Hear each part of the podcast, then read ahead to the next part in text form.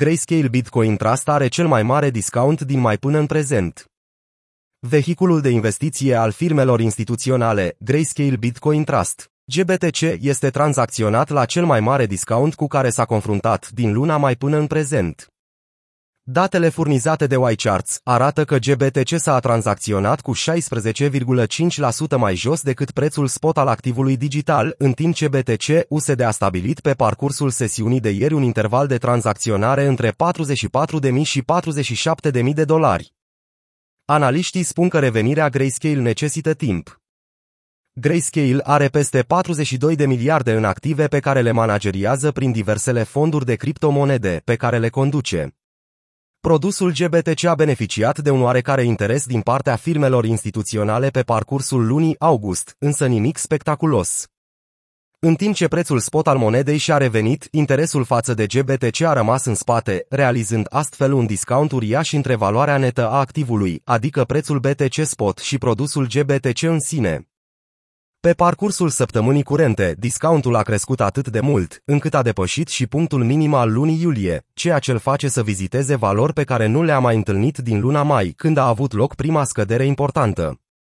Într-un mesaj postat în 17 august pe Twitter, analistul Williu a evidențiat faptul că taxa de manageriere a fondului joacă un rol important împreună cu celelalte criterii de tranzacționare. Trendul GBTC s-a întors din cauza taxei de 2%. Însă produsul sintetic a fost supra-solicitat de comercianți înainte ca Bitcoin să aibă prima scădere majoră, a răspuns printr-un mesaj către BTC Archive. GBTC are nevoie de timp pentru a-și regăsi echilibrul, având în vedere faptul că nu-și pot reduce inventarul. Corporațiile au cumpărat dipul, MicroStrategy e un exemplu bun. Între timp, evenimentele de deblocare ale contractelor GBTC au reprezentat timp de câteva săptămâni un motiv de frică și îngrijorare pentru majoritatea investitorilor. Aceste deblocări se încheie luna aceasta, majoritatea dintre ele fiind completate fără să fie avut un impact asupra pieței. Structura seamănă cu cea din Q4 2020. Tranzacționarea arbitrajului a reprezentat un factor important în ciclul pieței de la finalul anului 2020 și începutul anului curent, Q1 2021. În această perioadă a avut loc cea mai impresionantă parte a creșterii care a constituit ultimul bull market. Datele furnizate de Glassnode săptămâna trecută indică acest lucru.